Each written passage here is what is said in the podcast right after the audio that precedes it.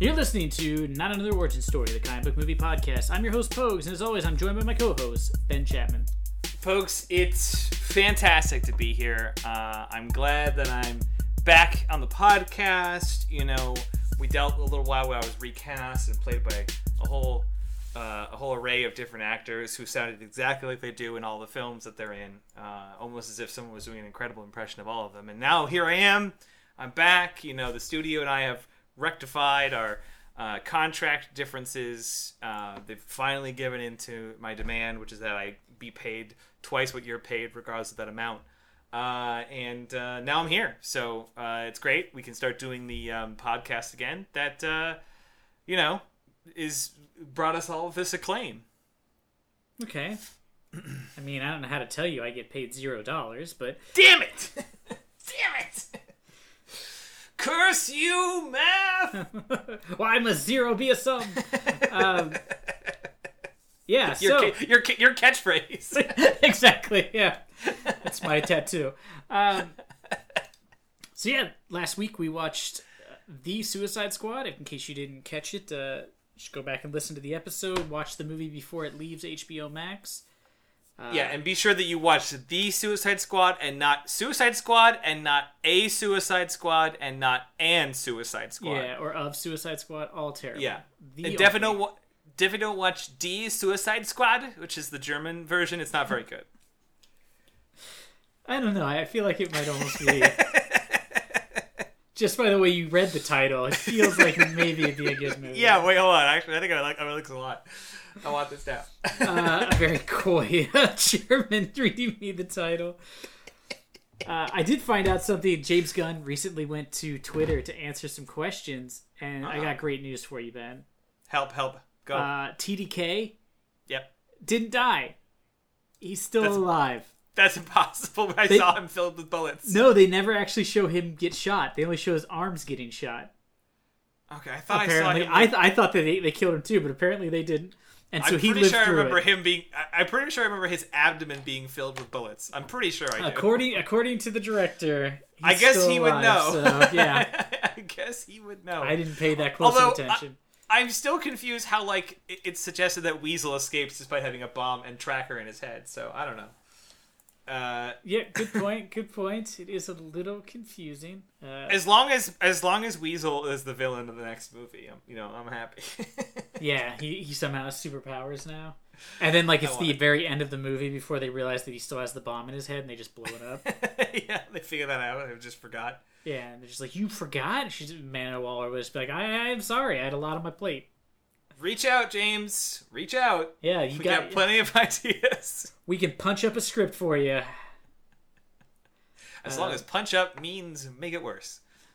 Uh, no, punch up means be paid money to throw seven jokes into a movie that'll never be used. All right, let's do it. I'm They- on board. They pay a surprising amount of money for people to just throw jokes into a movie, and most of the time they don't get added. It's a very bizarre Hollywood thing. That's the dream, frankly. Oh, I know, isn't it? Just to be able to like go in and write like one or two bits. Mm-hmm. Uh, yeah. So that was last week. Suicide, the Suicide Squad. So that means you're here for the mini episode where we, you know, really bring our A game. Yeah, well, I thought it was interesting uh, this this delve we just took into the DC universe, sort of the new the new stuff that they're building. But you know, the DC universe has been around for a while. All the DC movies that are tied together, every every movie property that um, that falls under that uh, that publisher, you know, uh, they, they're all in one you know cohesive canonical universe. And Oh so, yeah, sure. uh, I'm really excited to do um, a movie that came out in 2005 that precedes Suicide Squad, but I think um, I think has a lot of parallels, frankly. Um, Do you? I do think that, yeah. Uh, uh, so obviously that means if you've done your math correctly at home, we're doing um, uh, Viggo Viggo Mortensen's starring role in a history of violence by, Just real by, quick. by David Cronenberg for some reason. Yeah, that's surprising. I just have to ask real quick. Do you really think somebody at home did the math and figured out what movie you were talking about? yeah, Okay.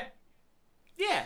If you're the if you're the listener who figured out by him giving you a year and saying it's a vaguely tangential DC related property, and you figured out History of Violence, you let us know. Look, they're both movies by DC about crime and repentance. Okay? I'll be honest, I don't remember what the plot of History of Violence is. Other than I remember one time he smashes a guy's face in with a coffee pot, That's and there's a really awkward sex scene. that is correct. you are nailing those moments. And frankly, Suicide Squad had a really really weird implied sex scene. So, you know, True, you've got me there. He wins, guys. He's got me again. Um, yeah, 2005, A History of Violence, based on a 97 comic that I've not read but will, as I always do my research, folks. Um, Do you? That is that is probably a, a real weird turn for us on this podcast because we do we do comic movies, the main ones that everyone knows about. We do the earlier stuff like Blade, you know, that that that the, the proto comic book movies, and the really early stuff like the Superman and Batman and whatnot. Yeah. Uh, and sometimes we venture into doing like weird indie comics that are like vaguely horror, like Thirty Days of Night or uh, or stuff like that. But this one is like, I'm pretty sure like one. I think it won awards. I want to say Maybe. Won, I, I at, feel least, like at least nominations for uh, uh, something. I'm, I'm pretty confident. I feel like this is one of those movies too that like uh, I feel like every so often because this happens sometimes when Ben will bring a movie to me and be like, "We should do this movie." Is you say, "Wait, that was a comic book? That's based on a comic Uh-huh. book?" Because like I, I don't know if History of Violence was a very well known comic. You know, I, I certainly I remember when this movie came out, I had never heard of the comic. Uh, so I do. Oh, it was nominated for two Oscars, Ben.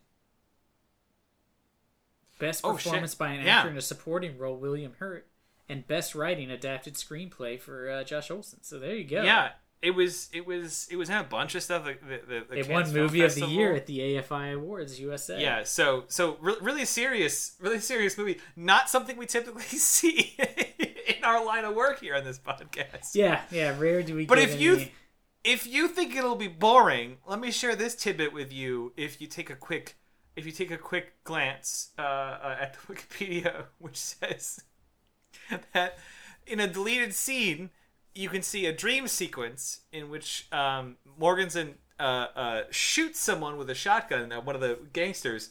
Um, he then approaches uh, the mangled body of the man he shot uh, and shoots him again. In the DVD extras onset footage, Mortensen suggests that, that his character should pull the gun from his own chest cavity in this dream sequence. Huh. Cronen- Cronenberg, while amused by the idea, rejects it for being too self-referential and, and discusses a scene in his great film Videodrome where a character pulls a handgun from his own stomach. Um, why is Cronenberg doing this movie?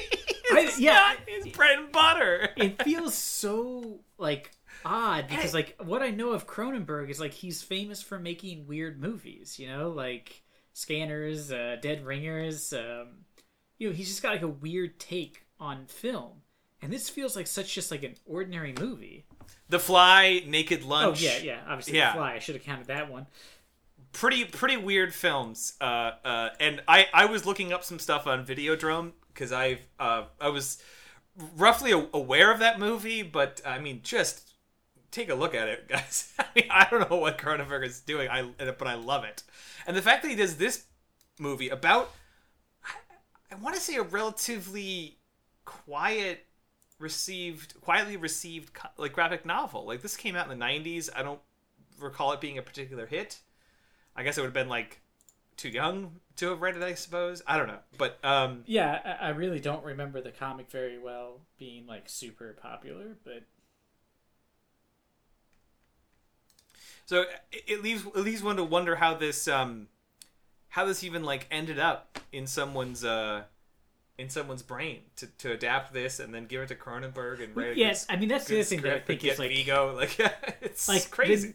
This, this is uh, like after the, you know, sort of like Daredevil came out and Spider Man, and both of them did like killer.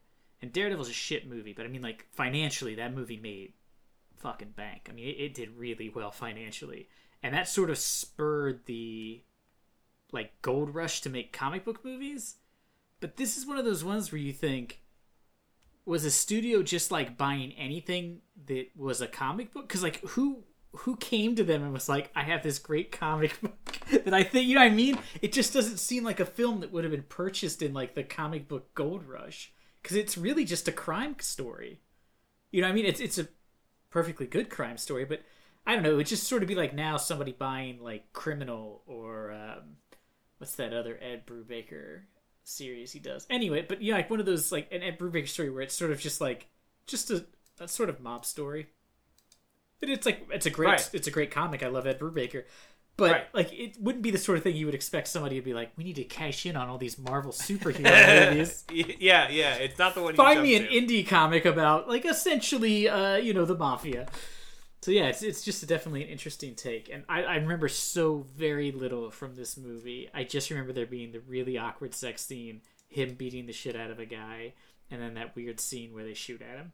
I'm particularly excited about it. Um, I just want to mention, isn't it cool that his name is Viggo? Do we?